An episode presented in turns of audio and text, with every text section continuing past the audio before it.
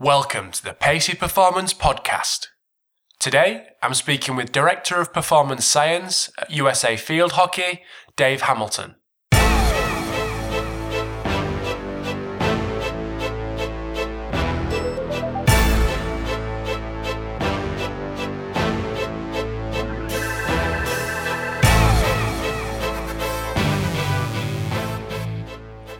Hi guys, thanks for tuning in to episode 42 of the Pacey Performance Podcast. So today we've got Dave Hamilton on the phone and we discuss uh, working in Qatar, which he did for a couple of years uh, at the Aspire Academy, uh, along with uh, a couple of other guys, or prior to a couple of other guys who've had in the show. We discuss uh, his philosophy, um, which is a really interesting one for me, uh, which I've, I've covered a couple of guys so far, a couple of previous guests so far. We discuss uh, movement competency and how that is assessed, as well as fitness profiling and a couple of other issues that you'll find really interesting. I'm going to put it out there and say this is probably one of the best podcasts that we've done so far. Um, so, yeah, I'm, I'm sure you'll really enjoy it. Just before we get going, just want to say if you do want to listen to previous episodes of the podcast, get over to paceyperformance.co.uk and you can see all the, the previous podcasts on there, whether it's listening through uh, through the site itself, whether it's YouTube uh, or iTunes. I'd really appreciate if you could leave a, a rating and review on iTunes if you do listen through that. And you can keep up to date with everything that's going on the podcast uh, and when new episodes go live if you follow me on Twitter at PaceyPerform. So enjoy the chat with Dave, and I will speak to you after.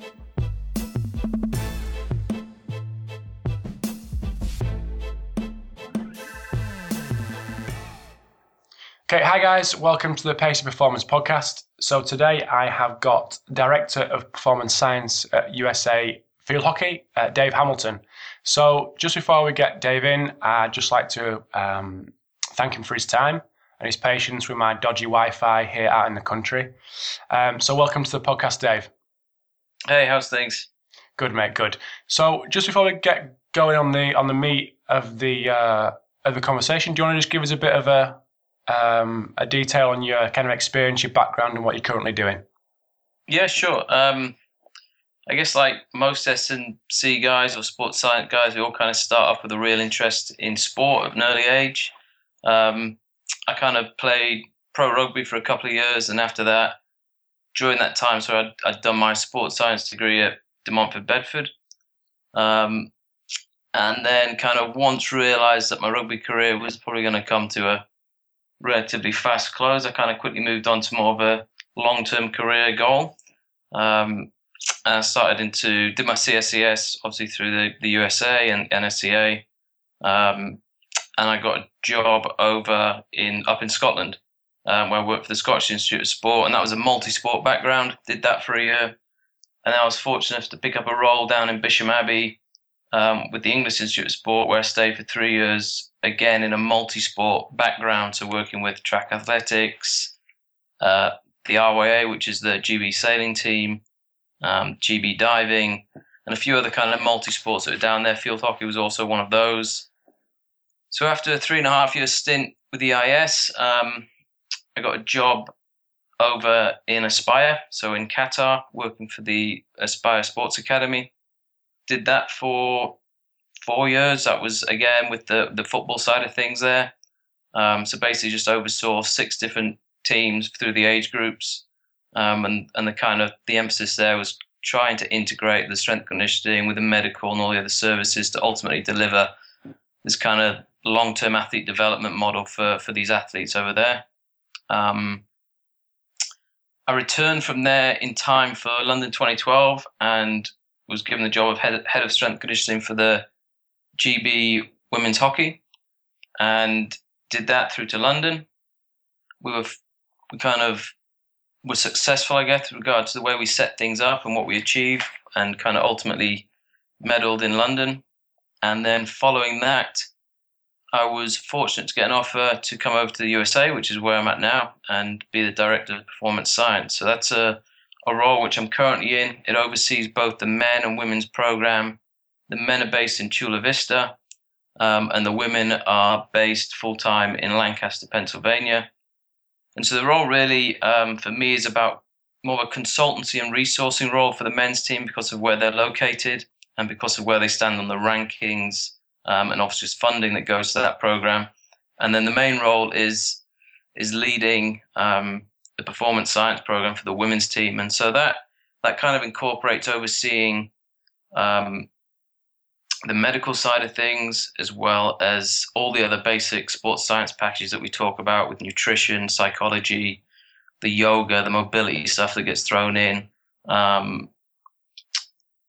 the PA performance analysis, and kind of other kind of typical sports science stuff that we would talk about, strength conditioning, obviously, and then ultimately mediating the conversations with the the medical world. So in the medical world, we have couple of orthopedic uh, surgeons that are associated with us, physiotherapists, athletic trainers, uh, a couple of intern interns, a couple of PhDs, and yeah, that's kind of how we shape the program. My role is basically just to mediate, ensure that the program goes in the direction the head coach and the coaching staff want. Um, and I'm there to kind of ask the questions that that need to be asked to ensure that the program is kind of developing from a performance standpoint and a, and a sports science standpoint. Cool. So, how has the transition been from? I'm assuming with the EIS very hands on to and, and, the hockey and in um, lead up to 2012 to being more of a, like you say, a consultant and overseeing more? Um, no, it's it's not too much. It's not too different to be honest. The consultancy component is for the men, and okay. my role with the the women is very much a hands-on role. So although there's a, a requirement to oversee the different um, practitioners, my role is very much hands-on with regards to the strength conditioning component, the conditioning on the pitch. Um, so the physical prep side is very much hand-on with a couple of interns, but yeah, it, it's not a big difference with regards to the kind of the, the way my role looked to some degree with the GB program. Okay. So Qatar, I spoke to a couple of guys who were there at the minute. What was that like going over there? Um, it's an interesting one. I'm I'm really pleased I did it. Um, obviously, the lifestyle is good. The working with I always think kind of as an S&C coach or a sports scientist, as most of them are getting referred to these days. Um, it's important to really get a good grounding working with kind of youth because it's where you you fundamentally learn the skills of how to teach um, teaching lifts because just it's that type of environment and education environment and you really get kind of a good grounding on on different cues that you can use to explain to people obviously how they can um, develop their techniques a little bit quicker so i think for me doing that and the whole long-term athlete development model is good. You find yourself, you always end up writing a lot of kind of philosophy documents or curriculums because you're trying to make sure that this whole information is disseminated through the different age groups. Um, when you leave, you want to make sure there's some kind of document that is a legacy document of, of sorts that people can pick up and understand where the program has been. So I think from that that standpoint, um, anyone coming into the field, the ability to work with multi-sport or youth, in my in my opinion, is kind of a, a a great kind of starting block and a, a, a good way to develop your philosophy and get an understanding of what you want to do. So, do you just want to give us a? I mean, you mentioned philosophy a couple of times there. Do you just want to give us a bit of a uh, a background on, excuse me, how you can, how someone may go about, you know, putting their philosophy on paper, or is it something that is very um, kind of develops over time, and how that how your philosophy fits in with the culture um, with USA field hockey. Yeah, I think um, this. I mean, the philosophy question gets thrown around quite a bit about kind of what's your philosophy, how do you do things. I just think the way your role develops, you naturally develop different philosophies depending on the fit in your current program. I think if we're talking about a physical development philosophy, like where where am I at, I think it's important that you keep it simple. I know a lot of people um, nowadays, I feel like people leave university, they've got all this this knowledge base, they've had limited exposure, kind of actually teaching it, whether it's as a personal trainer standpoint, a fitness trainer, working with kids, and they come in and then they're trying to teach these key lifts, or they're, they're too eager to get to a place that's a little bit advanced. Um, so my philosophy is very much based on keeping it simple and you know, you want your athletes to be well grounded. They need to have good technical mastery. I always like to look at my gym sessions or pitch sessions, whatever I'm doing, and just get a general overview of the group. Do they move well? Can they do? If someone was to come in, would they be happy with the way these people are moving? And so I'm kind of a little bit um, pedantic about ensuring that I always like to see good technique, and I'm not too eager to load bars. I'd much rather make sure people can do stuff well and they're comfortable. Um, because a big part of my philosophy is actually about buy-in, and from the experience that I've kind of built up now, I think you can have the best training program in the world, you can prescribe the loads to perfection, but if the athlete does not buy into your program or is not interested in being in that gym, it doesn't matter what your program says in that piece of paper. You're just not going to get the performance change. So, a big part of my philosophy is about understanding the athlete. It's about creating an environment that is fun. Um, I keep it simple because people are easier to buy in if they can see the gains. You know, if I can actually, if the exercise stays fairly consistent for a period of time, how can they not see the positive changes in that? If I'm constantly changing it up with too many activities, I feel like the athlete gets lost in in this um, circus type programming that we can do. And I just don't think it's that complicated. If an athlete plays a sport, they're pretty good at that sport. There's a reason you're probably working with them. So for me, make them make them stronger. Make you know, lift a big stone, get strong, and don't overcomplicate that stuff. And then once you're in a place where the athlete can move well, do the basic exercises well, you'll start to be able to identify within that process where they have limitations. And so once I've established that, where you know whether it's whatever it is, I, I establish where their weak point is or, or where perhaps they're limited to perform. Well, now I can target an exercise that just kind of strengthens that a little bit.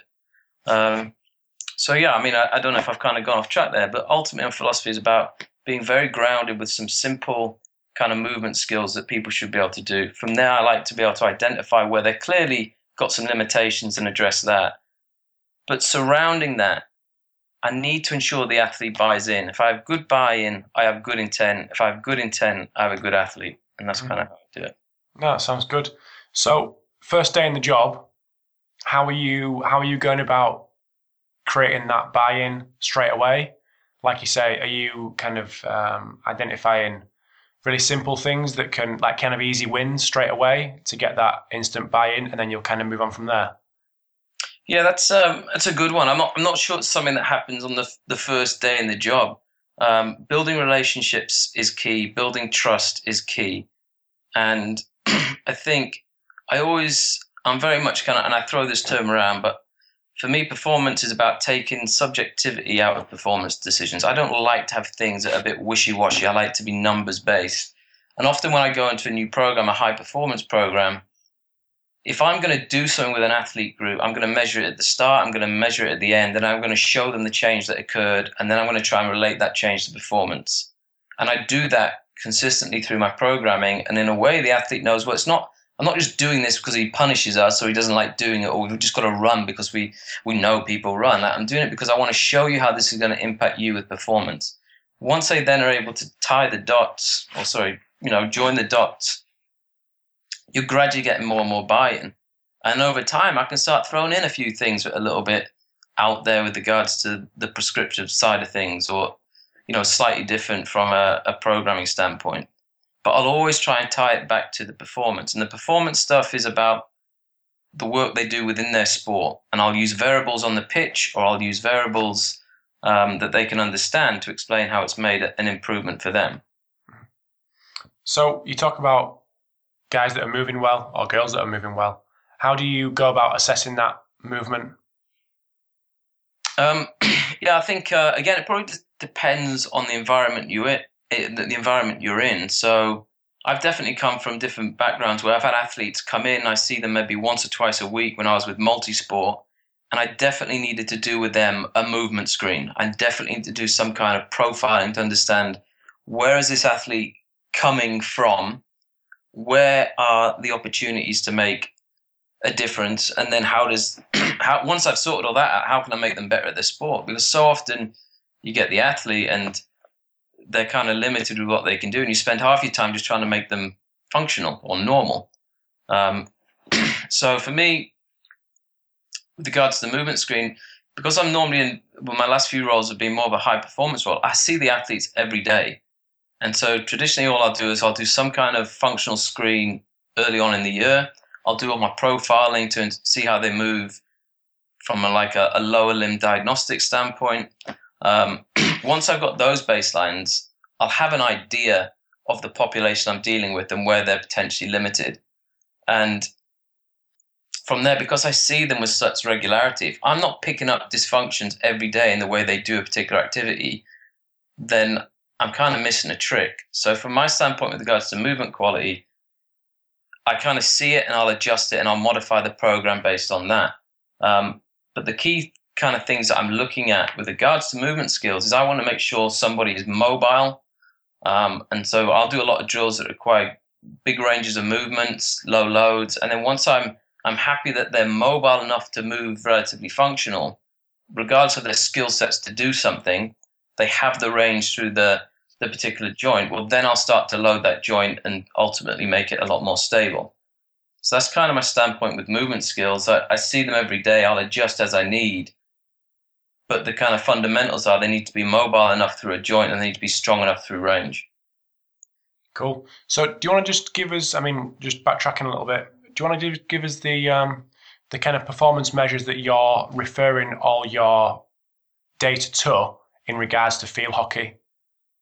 Yeah, sure. Um, so the, stuff is just GPS based. We currently use the catapult system. I've, I've found it quite useful, and for me, I I've kind of again it can be a bit of a black box with some of the numbers that people look at or the, that get thrown out there. But I think ultimately through the research, people come back to the same thing. They're talking about work rate, meters per minute. They're talking about high intensity actions, which may be a particular um, speed zones that they've identified as high intensity. And so, what I look at on the pitch is I'm looking at how hard do these players work? What's a work rate? Um, what intensity are they performing that work rate at? So, how many high intensity actions are they performing? Um, and that's probably you know the key ones to look at the distance they cover how hard are they working and what's the intensity in which they work. That answers a number of things for me with regards to the game that i'm observing. We know um, and the reason they're useful from my standpoint is because we know that in a field-based sport the team that can re- repeat the most high intensity actions are often the most successful. So therefore surely your goal is to have a team that can repeat the most high intensity actions they'll get to the ball more often um, they'll be there first and they'll do it with frequency and I'll do it towards the end of the game. Well, if that doesn't increase your chance of being successful, I don't know what will. So they're the key variables that I'll look at. So when I'm doing stuff in the gym and I'm talking about speed and when I'm talking about conditioning, I'll be able to refer back to these variables and and over time, over certain trends you'll start to see in the data sets, you'll see the, the positive changes within the group. Cool. I mean, it was one thing that, that we discussed um, on the last well last podcast um, with Michael Watts at Aston Villa was the the kind of presentation of data to coaches to actually influence training, um, with, uh, especially regards to GPS. So I know it's a very general question, but in, in, a kind of overview, how are you getting that data across to coaches to, like I say, influence um, the next day or the next week's um, practice? So, for, in the environment that I'm in, it's it's not weekend to weekend. Uh-huh. So so our focus is very much um, kind of biannual. We might have a couple of key events in the year that we're trying to get ready for. but with regards to feeding back data to the coach, I keep it very simple. I always do it in a report form. Um, now, I'll, I'll, have plenty of graphs that kind of show the key variables that he understands. And he absolutely understands work rate. And he absolutely understands high intensity actions because he's been with me the entire journey. Um, and we we understand how it kind of manifests in a team. So we can see a training session. He'll tell me whether he thinks it's high intensity. I'll show him the numbers, and I've, we've been doing that for a, a, period of time now. That he has a real understanding of how hard or how easy sessions are, and so I'll just show him graphs that basically depict work rate over a small-sided game, or work rate over a session, or work rate over two weeks, or work rate over a year? How does that relate to high intensity stuff? And he has a clear understanding of, of how this team is developing. Um, but something that I've, I've always done is whenever we go away to a major event, I always have the variables that I've I've measured for the for the period of time away, and I'll I'll prepare a report post event where I'll try and answer a few performance questions that we've had in mind prior to, to going away, um, and then from there I'll always summarize the way the competition went from a physical standpoint and how we managed it. And that by analyzing all those data sets, I always then come up with a few kind of thoughts moving forward based on what we've seen. We need to look at this next time, and then that becomes a bit of a an active study in the next the next trip away. So I always prepare a report. He gets to see it, and then from there we have some kind of verbal conversations around where the group are, and it always identifies another opportunity for development within the group. So the program always moves forward. So how does that differ when or what you present into the players themselves? Because there's things within there that's that's player sensitive. There's markers in there that performance scores, for example, um, distance covers when they're seeing how far how hard they work to other players.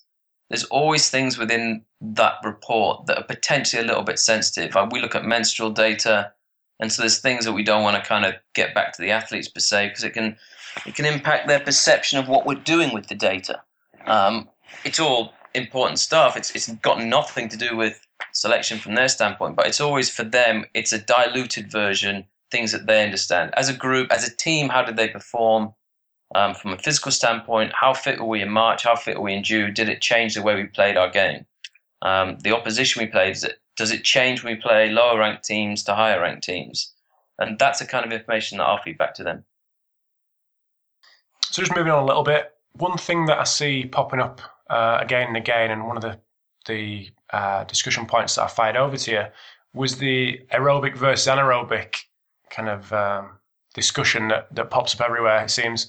Uh, what's your, what's your thoughts with regards to hockey when it comes to that debate?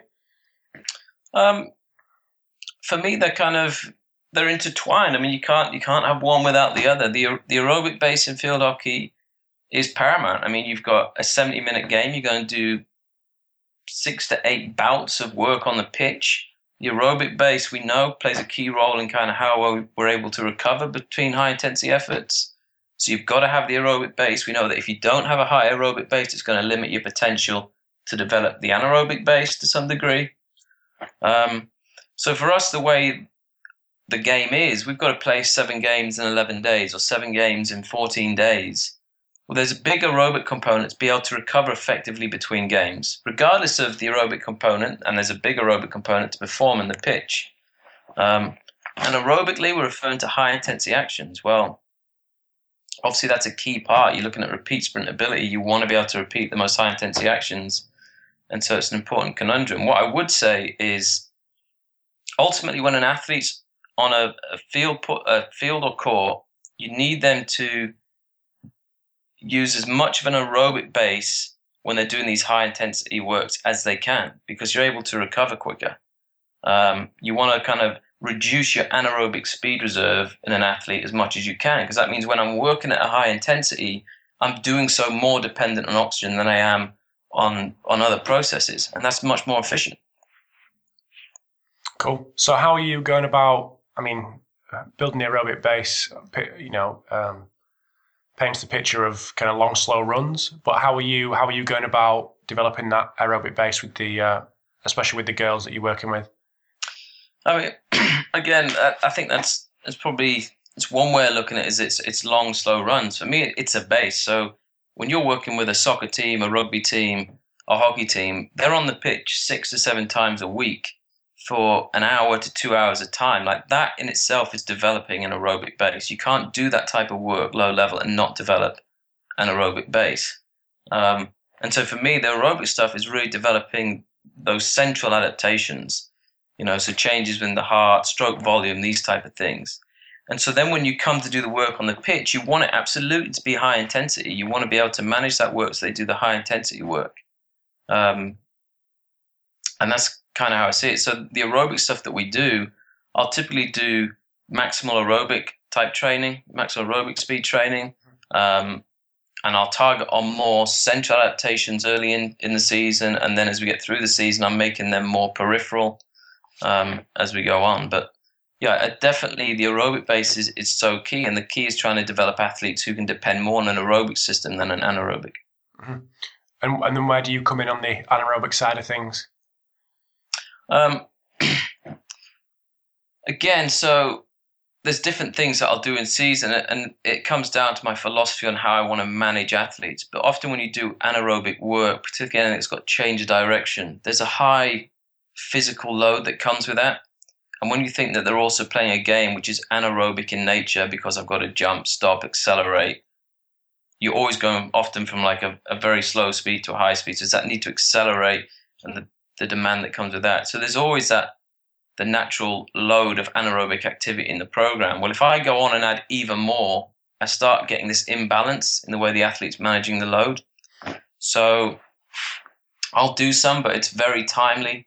And i would rather go a route of developing um, kind of peripheral adaptations with regard to VO2 max and using maximal aerobic speed training than, than the speed stuff. So I almost go off of one end of the, the spectrum. So I do speed, pure speed, or aerobic work early on with the group. And then as I get closer to the event, it becomes more about what people refer to as the repeat sprint or high intensity sprint work. So again, moving on a little bit, um, there was a, an article out um, maybe a couple of weeks ago, maybe maybe a couple of months ago now, um, from Mark Watts at Elite FTS, I think, about the difficulty of S&C coaches, sports scientists, of actually assessing the impact of your work and maybe a reason why you know um, coaches aren't getting paid the, the amount of money that they should be because it's difficult to actually assess that impact of your work. How are you going about? I know you don't have to justify your job. Um, maybe you do. I'm not, I'm not quite sure. But how do you go about assessing that impact that you're having? Um, how do you go about assessing the impact? I think a lot of it is people will see coaches see, outsiders see how a team develops. Um, I feel I've kind of in the, in the roles that I've had, the group has been in a certain position, and then people have observed kind of how the group developed with regards to whether it's world ranking, with regards to the aesthetics of how the team look, if it's with regards to how the team is now playing. Um, you know, the coach coach is king and they have an understanding of how they want to play the game. I think all we are trying to do, we are not the glory boys who take any credit for what goes on. We are just supporting a coach achieve what they want to do with the team. And if they want to play a high intensity game, your job is to help them develop athletes that can sustain that type of game. And if that coach's game plan is right and that type of game uh, style of play is effective, you'll get the acknowledgements as they come with the team's success. Um, so it's it's it's hard to prove because it's it's not our right to claim the success.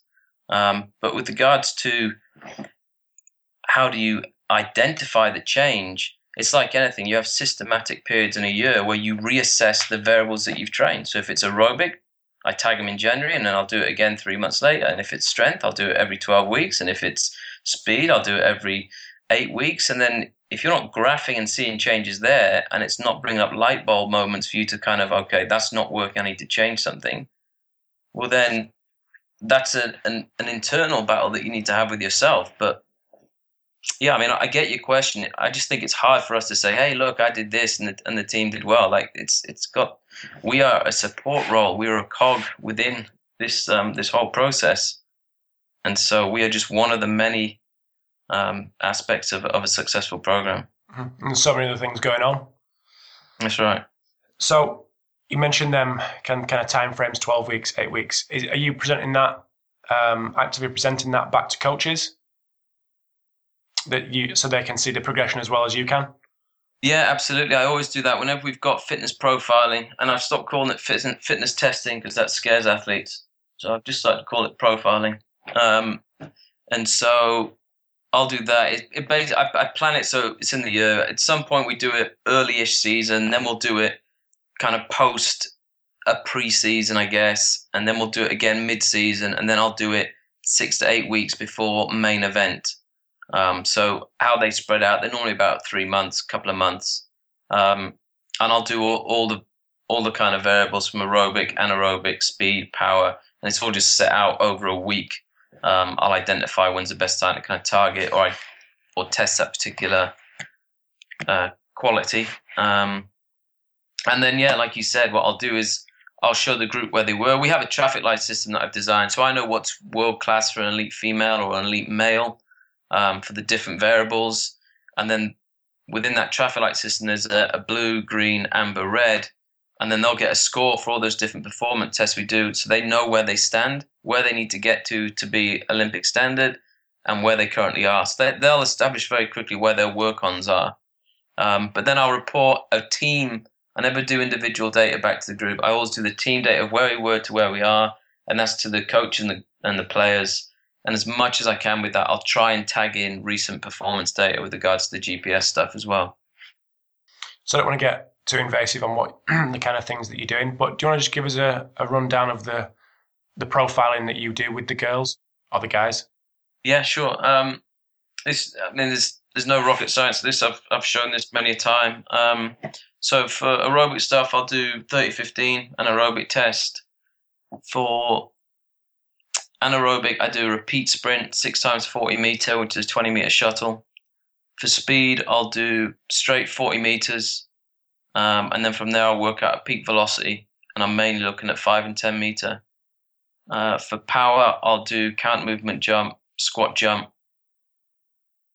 um, and then they're kind of the main ones on the kind of pitch based. And then obviously there's a normal gym stuff where I look at single leg power. I'll look at some hops, lateral forward. Um, that's more kind of baseline stuff done early season. I don't repeat that too much through the year. But in the gym, I always test bench, back squat, chins. Cool. So again, moving on, I just want to talk to you about. Um, obviously, you've got experience of uh, planning and peaking for Olympic Games. So you just want to talk to us a little bit about the kind of process involved in in building up to such a big event that obviously only occurs every four years and the kind of pressures around that. Yeah, um, that's kind of the fun of the game. That's a challenge of the role. That's why we work in kind of Olympic sports. They they bring about their own pressure, um, and they create a really good training environment because of that pressure as well. So with regards to what goes on, I mean, internally it's easy to push athletes because in our scenario, you have 30 athletes that may be in a full time squad. Um, and so when it comes to that training environment and we need to get competitive and get them to work hard, the reality for them is of those 30, only 16 are going to the Olympic Games. Well, if you can't get up in the morning every day and work for that spot, you're going to spend three years doing really tough training and then not go to the Olympics. So that in itself is obviously, I don't want to say an added bonus, but it's certainly um, a focus for most athletes and helps kind of sustain the work rate that we, we put through them. Um, but a big part of it is we don't have to worry about what goes on at the weekend. And so we can plan long term. We can plan, you know, periods of time, periods of work. And it's a lot easier to manage the training load. Um, I know exactly what the players do Monday to Sunday because I'm the one writing it, I'm the one measuring it on the pitch. And we kind of know that anything to do with adaptation requires work. You give them a physiological poke, they get a physiological response. Um, and with all the kind of markers we use to men- measure and assess the athletes, we get an understanding of how well they're responding to all these these loading blocks. There's obviously things that you do and you focus on at different times in the year, whether it's more strength based, whether it's um, more of an aerobic component that you're focusing on. But fundamentally, when you're peaking for Olympic Games, um, once you've loaded an athlete for a certain period of time and worked them fairly hard, the minute you start or you're able to time exactly when you want to start unloading them, the overshooting response you get from those guys is kind of is phenomenal with regards to the adaptations that you can see in what is potentially a seven to fourteen day period. So what's it like being there at the Olympic Games in the in the kind of thick of it as the as the kind of physical guy? Um, it's it's interesting because it's not as hands on as you might think. It's a lot of, you know, you're there to support the program. Um, you're there to make sure that kind of the athletes are comfortable. They'll have a few questions about how they should be feeling. I feel a lot of the time you're you're a, a support system with that. They need reassurance. Um, I always get the question kind of two weeks out should my legs feel this tired? Why do we feel so tired? You know? And the amount of times I say this to them every six months, whichever the group, I always have to explain how they'll feel on game day. They always forget how how much better they feel on, on day one, game one, and they're too concerned with feeling good two weeks out. And that, that's the biggest battle with athletes is trying to control their expectations of how they should be feeling. They want to feel fresh immediately all the time. And the reality is, in their life that lasts four years in an Olympiad, they're probably going to feel great for like four weeks of it. uh, but I mean, that's the kind of reality. So a lot of it is just a support. You're not doing a lot of things. Um, with the, the squads that I've worked with now, I have had primer sessions that I've I've pushed on game days. So we have done physical activity, but that's something I've developed with the group that's based on some some research looking at um, hormonal profiling and things. But yeah, most people, it's it's very much a support. So just to touch on that again, maybe something you don't want to discuss if it is great. Um, with regards to primers, how you know what what is that look, looking like?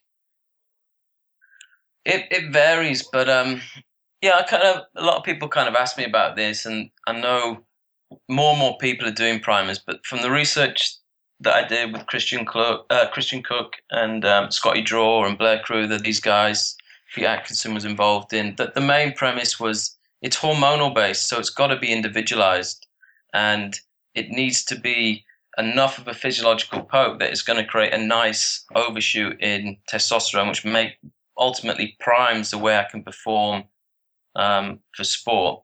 So if the athlete enjoys it and it's applicable to them with regards to their, their physical makeup, you'll get a good response. And if they don't like it and you get it wrong, you can get a negative response. And then the other thing to be aware of is basically what we found is unless you're an elite athlete, it's probably not going to have a big effect for you. And so what you're doing is you're throwing a, a physiological session in for them prior to the the main event that may actually cause more fatigue than get them ready. So, yeah, I, th- I, think with it, it's, it's to be used sparingly and probably used in a way that you understand your population is elite, um, and you understand the individual with regards to what what makes them function optimally, whether they're endurance or speed based or power based. You know. Yeah. So just on the Olympic theme, obviously you say it's not as it's not as hands on as um, as you may think in Olympic Games. So obviously it's recovery is going to be um, recovery is going to be key. So you just want to talk to us about the kind of protocols you're using um, to get your your girls fresh for the next couple of days straight after a game. Yeah, absolutely. Like um, from a physiological standpoint, obviously the the greater the work capacity you have as an athlete or an individual, the greater recovery rate you'll probably possess. So that's obviously important prior to even getting there. Um, but what we'll do recovery wise is is probably very standard to what most people do. So you're gonna have your individual nutritional supplementation that you'll do. We then do ice bath that's 12 to 14 degrees, full body immersion if we can. Um, from there, athletes will go compression, um, and then from there, the next day we'll we'll probably do some off feet type activity. Just writing this down so I can put the uh, put all the links on the on the site. So, okay. um, so just last last little um, last little question because I, I, don't want to keep you much more. Um, working with Ben Ainslie, uh, obviously a bit of a legend. Um, what was it like working with people of that caliber? Yeah, Ben. Um, I mean, he he certainly is a legend. I was fortunate to to spend what must have been eighteen months with Ben prior to Athens in two thousand and four, um, and he'd obviously moved from the laser to the Finn, the boat, and that for him he was slight and he needed to gain about eight to nine kilograms. So his program was very much a hypertrophy program, and the work he was doing in the water, plus the work he was having to do in the gym to kind of gain that weight then sustain the weight. So from a nutritional standpoint, the diligence of doing that was kind of phenomenal. And and he was always a leader. So we'd have other guys and other sailor guys that would work around him or with him. Um, and he was a big motivator for them and very good at ensuring the entire group kind of worked hard. But he was such, um, I always remember just being a very down to earth guy, great work ethic. Um, and yeah, fun to work with, but a, a really good work ethic as an athlete. Mm-hmm. So, what was his work schedule like? jam packed? Uh, yeah, no, he was he was busy. He always had a lot of sponsored things that he was doing, but he also had to put a lot of hours in on the water. And then we were based in Southampton, so he always had a fair amount of travel as well. Um, but but that was the thing. He found time to do what was a very challenging schedule and achieve some some pretty amazing things in that time. So, at what point of his career was that? Was that one Olympic gold? Was that two Yeah, he got, he got gold in Athens. Um, and there was a group of it wasn't just me working with him. There was me and a guy called Steve Gent, who's a great S and C coach. We were both kind of working with him, um, and and the the whole, the whole of that GB um, sailing group. Uh, they were they were a good group, and it, it was a, it was a good time with the Athens Olympic. I think that group did very well there. So, last but not least, where can people keep in touch with what you got going on? Twitter, Facebook, etc. Um, yeah, no, I'm not. I've only really got Twitter, I think. Although I could do with a few more followers on Instagram. yeah, But yeah, I like there. photos of coffee, nice. Yeah, coffee and fingernails. I'm quite big on. fingernails. All right, No. interesting. I'm obviously kidding. But yeah, no. Uh, DK Hammy is my uh, handle for Twitter and for Instagram. cool. So we've got um, Pan Am Games next week. That's right. So who's first? Uh, obviously, you know who's first up. Who's first up? Uh, we have Uruguay first game, Cool. And then moving on to and then so we'll play. There's a group, two groups of four, and then it goes into a quarter, semi, and final. So the others in our group are Uruguay, Chile, and someone else. and you are ranked. We are for that tournament. We'll be ranked two. Uh, currently in world rankings, we're fifth. Okay, nice. And where are GB at the minute? Uh, GB were unfortunate at the World Cup. They had, um, and so that would have affected their world ranking points. I think they're currently down at seven, um, but they actually recently won the World League Three, so they'll be they'll be climbing back up those those rankings in no time. Well, I'll round it up there and just say thanks a lot for your time and apologies for messing about earlier with the uh, 90s internet dial up.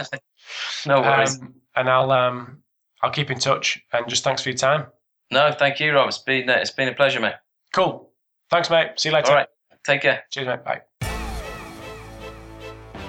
Thanks for tuning in to episode 42 of the Pacey Performance Podcast. I hope you enjoyed the chat with Dave.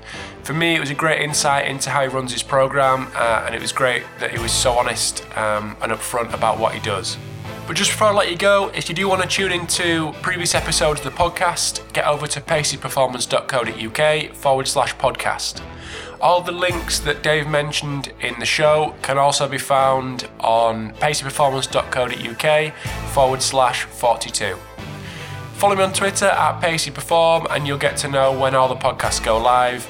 But I will speak to you in episode 43.